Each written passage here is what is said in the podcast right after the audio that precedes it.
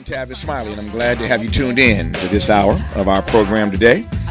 In this hour, two conversations. On the B side of this hour, we'll talk with Kelly Ifill, the founder and CEO of Guava, an innovative online banking platform for small black business owners. But we'll commence this hour in conversation with Michael Bivins of BBD, Bell Biv DeVoe, and New Edition. I ain't mad at him. He has a new documentary out called The Hustle of at 617 Mike Biv. And he'll tell us in this hour what we can expect to see when we view this documentary. Mike Biv, how you living, man? What up, T? How you doing, man? Man, if I complained, I'd be an ingrate. I am doing well. It's a blessing uh, to hear your voice. You been you, you been good? Man, I've been good. You know, working with your team. I was uh, going through the stuff, doing all of these other things that were a part of the contract. So that's why we kept moving it back a day and a day. But I wanted you to know you you've always been a king and a voice in my life. You've always been a king and a voice in reality. So I wanted you to know it don't take me two days to get to you. Give me a pass. No. All I was trying to do is honor that paper that's coming my way. and you and I both know when we sign some paperwork, we got to honor the paper and then we can get back and do the homeboy barbershop. I, so now we on homeboy barbershop talk. So I wanted your listeners to know that you didn't hit me with the okie doke, but you was like, baby, come on, man. So I want to let you know, thank you for just being with me for two days because it's the sex of the doc. I had to honor some of my deal because what we were doing, we can call each other on a private line. What they was doing is the PR firm putting something together where they don't know that I'm chopping it up with you. Because if you say, yo, we're going to get it in, I'm saying yes, and I don't care what they doing. So today, we finally come to fruition. And just thank you, man. I haven't um, spoken to you since you've been on the other network years ago. So yeah. I'm, I'm, happy you still remember me, man. I ain't even seen you in a while, man. So this is like this is like a dream come true to be on the, the TS show, man. And you know what I'm saying? Like I ain't gonna front you still a staple in my crib and you still a staple in the hood. You are you are you first of all, you are too kind. I, I love you and there ain't nothing you can do about it, man. I just love you, Biv. Uh, and uh, my, Michael is uh, explaining that because we, we expected to have him on the program yesterday. Things happen, no big deal. He's here. No, no, T. We go back two days. Yeah, it was two days ago. It's yesterday okay. was makeup. It's okay though, man. It's okay. You are you are here, and that's all I care about. And I want I want folk to hear about this documentary. So I appreciate your kind words. You know I love you. As I said, ain't nothing you can do about it. We we we good. Uh, you were here, and that's all that matters. I just want the audience to hear your voice and hear about this documentary. It's called The Hustle of at six one seven Mike Biv. Take a listen to um uh to this, and then uh, we'll talk about it. Who's Michael Bivins? Sometimes he can be an asshole. Mike was a superstar basketball player. We was just kids from the project having a good time. Mike was the golden child. He had a swag of one of the coolest businessmen in the game. He was popular on his side and on my side of the projects. Since day one, we clicked. I did what I had to do. And I did it by any means necessary. It changed my life. The music game ain't no different than the drug game. I feel like I went to jail in the music industry. I'm mentally institutionalized. I realized I was protected a little bit differently.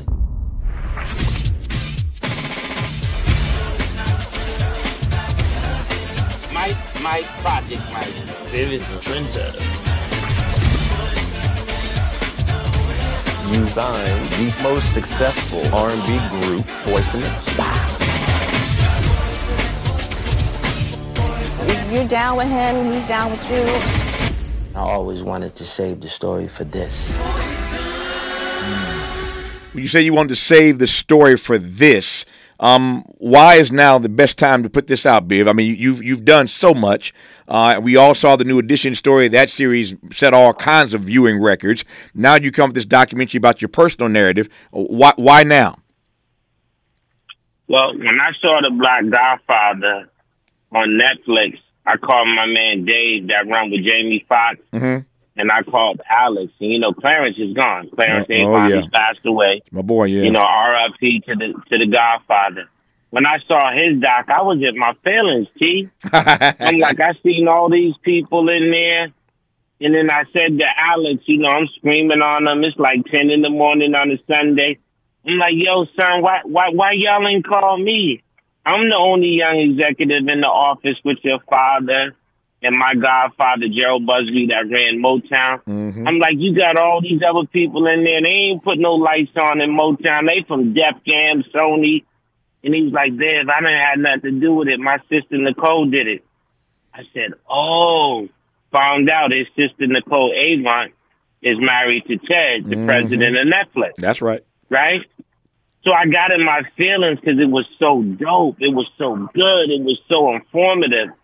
So July 2018, T, I just picked up the cameras and I said, you know what? Let me just shoot my own story. Ah, So love that's why it was necessary. No, I love it. Um, we're gonna get into it. Just just starting this conversation with, with uh, Michael Bivins, um, and I always love hearing the backstory for how people get motivated and decide that they're going to do something, and the timing, of course, is always critical. Uh, Mike Bivins, I guess, right now on Tavis Smiley. Unapologetically progressive. Unapologetically black. Black. Black. You're tapped into Tavis Smiley. Tavis Smiley. Smiley. You're He's rooting for everybody black. Everybody black. Black. More of Tavis Smiley coming your way right now. Right now. Right now. Right now.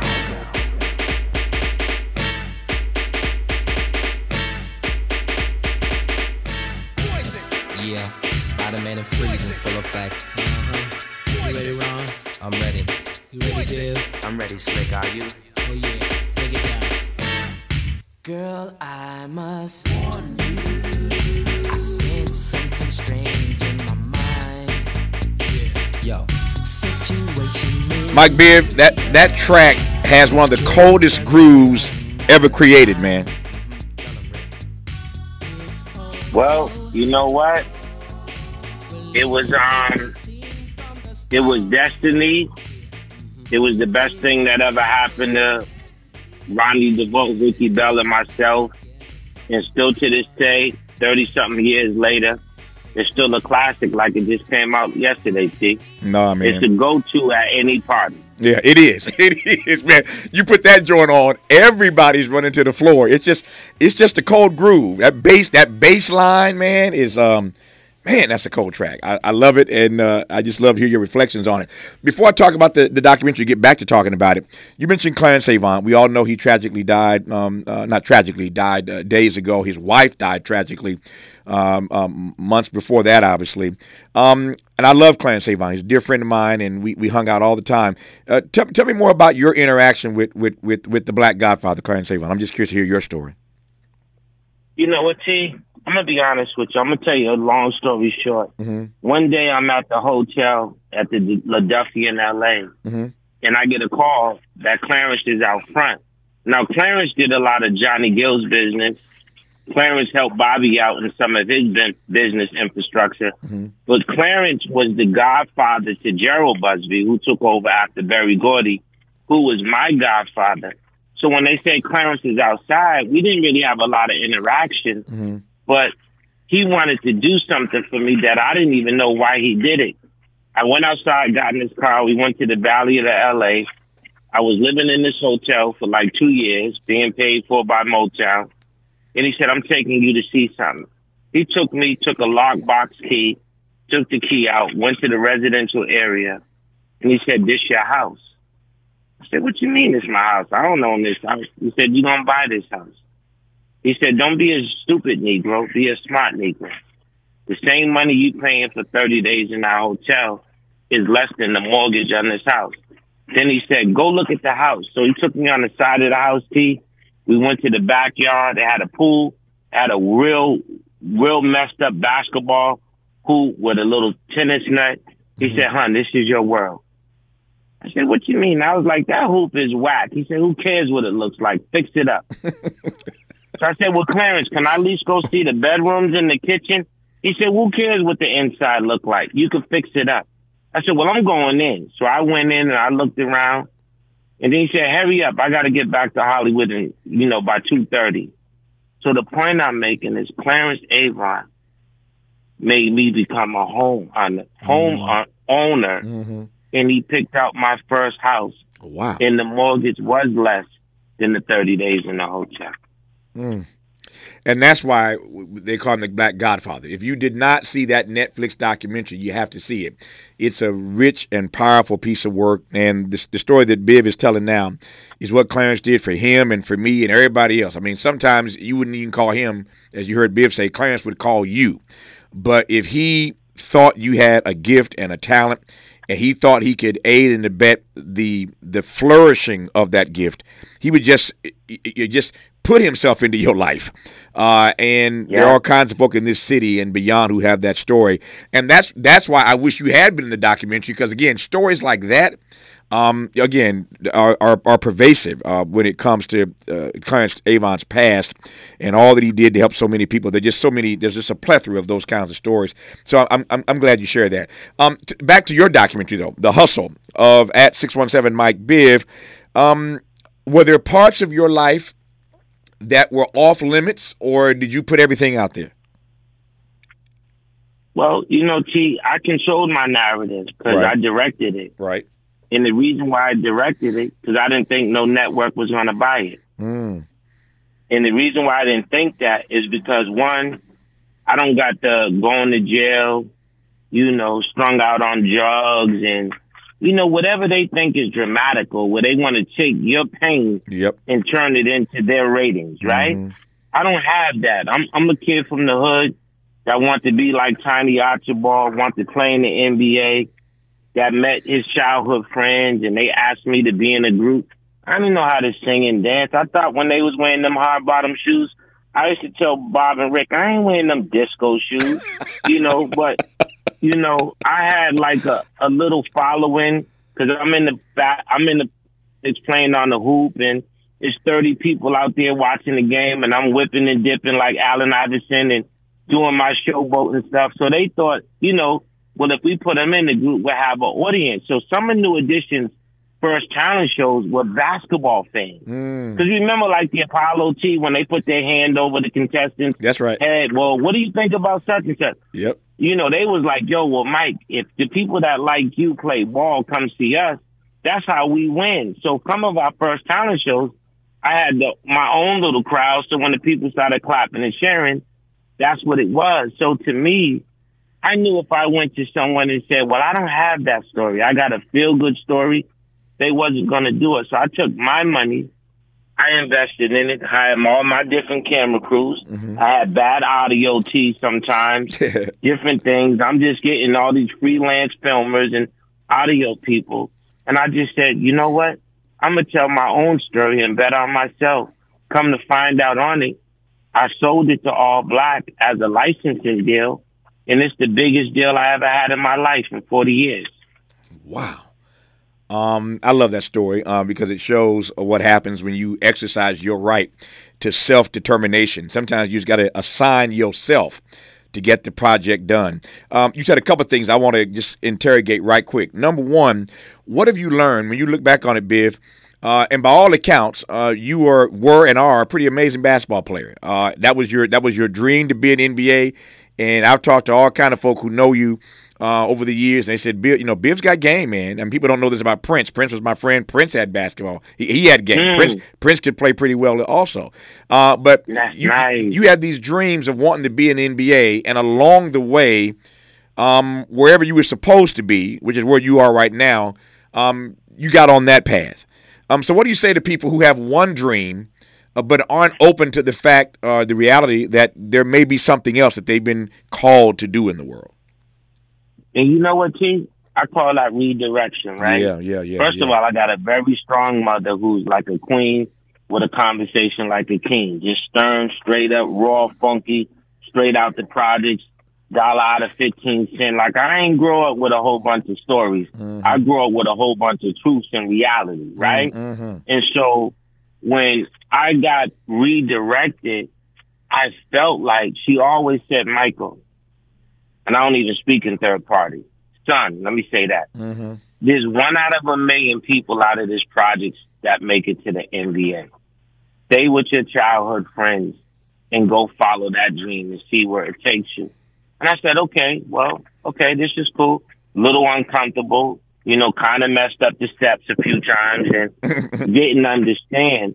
But soon as we got in the business and people were taking advantage of us and the money started getting short, and I saw the reaction that Bobby and Ricky were having over the money, I realized, okay, well, I'm a natural born hustler anyway.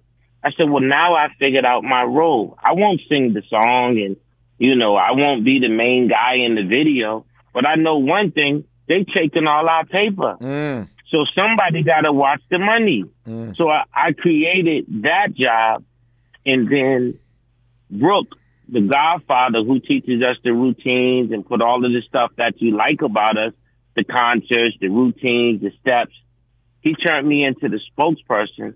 You know, so I did all of the interviews at 14 and 15. So those became my two biggest roles that helped me believe in the redirection because I figured out what my role would be.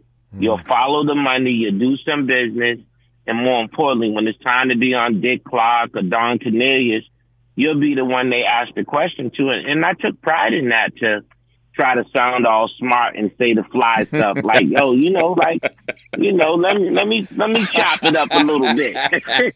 what what what is what what is, what is it like? What is it like when you're the front man, when you're the guy out front at 14 and 15 Oh, it's- years it's of age. Biv? It's amazing. It's, it's amazing because you got Ralph sitting there like, yo, my curl is a little prettier than Mike because I ain't had no curl.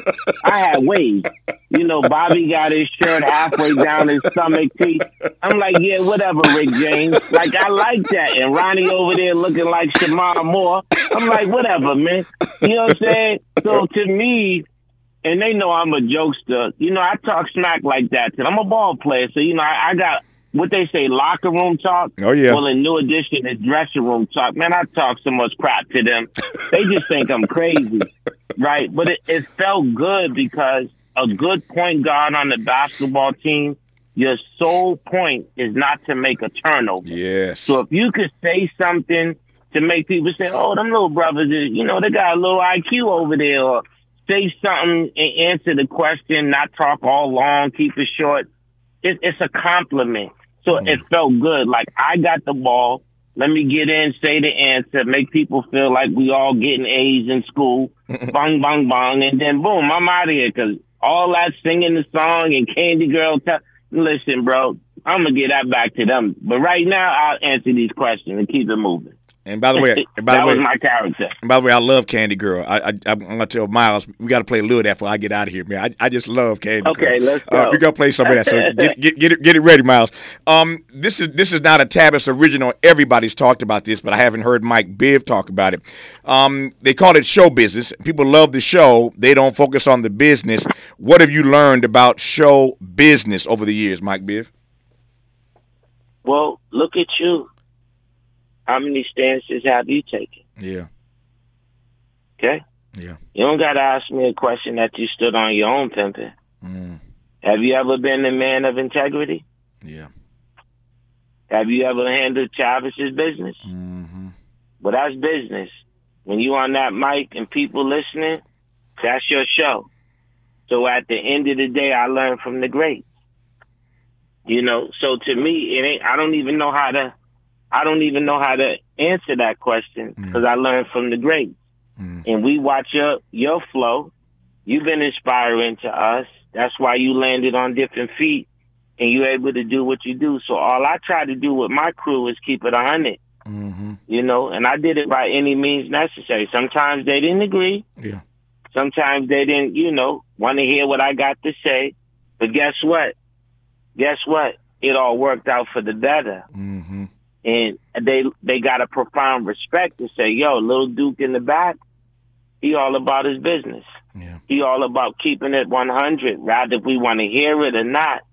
But I'm never going to send us down a dark alley and have us turn up short. Yeah. I'm always going to tell them, listen, I can't be you. I can't do what you do.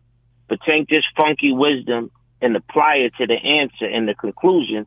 And let's go home with our money and let's not do all this labor for someone else. Let me close with this, man. If we had uh, if we had hours, it wouldn't be enough time to, to unpack um, just a scintilla of, of the career that you've had uh, and all the successes that you have um, that you've uh, you've achieved. But I'm I'm curious. How did it feel when you thought that nobody would buy this documentary, and that it ends Oh, up being the big, God, but then you end up closing the biggest deal of your life? How did that feel when you did it yourself? Hey, Auntie, it felt like, hey, boys, doing the interview, got my dogs. It felt like, Ch- Chav, like, you know, it's some, it's so many people that um turned me down, Mm, and I don't, and I don't, and I don't want to throw them under the bus, right. but you know, Snoop was supposed to have it. You know, I called Nas. I called a few of the folks that um, you know, the BET channel. You know, I spoke to a couple of Hollywood producers. I reached out to Brian Grazer. I was like, yo, like, what more do I gotta do to get this deal? And then I just realized, is it because it's not new edition? Is it because I don't have that, you know, that dramatical story that you think is the hook and the sinker? Sinker? And I just said, man, you know, this is pretty pretty humbling. Mm, So all I know when I'm with you, I just said, you know what? Bet on yourself, Mike. Prove them wrong. Your story is about basketball. It's about family. It's about community. Because, T, honestly, I might be, and I got to say this to you because this is like a family call. You got 32 teams in the NBA. You got all that money with them NBA ball players. But guess what? If you looked at the league right now and go back 10 years, how many of those ball players got a public park in their hood mm. with their name on it at center court? That's what they do for a living. Hello. I got a public court in Roxbury, not because I sold records, not because I won an awards. It's because I took care of my community. And I got a public park for basketball, not a museum for music. I love, love, love Michael Bivins. His documentary is called The Hustle. Uh, That's 617 Mike Biv. It's available right now for viewing on ALLBLK. Biv, I love you. Ain't nothing you can do about it, man. Congrats on the doc, and thanks for the conversation. I appreciate you, sir. T, listen. Don't make this like once every blue moon, man. Holla at me, man. 'Cause you together is like a storm ain't no one ever saw before. We closing on that. I can't do no better than that. Love, Mike Biv.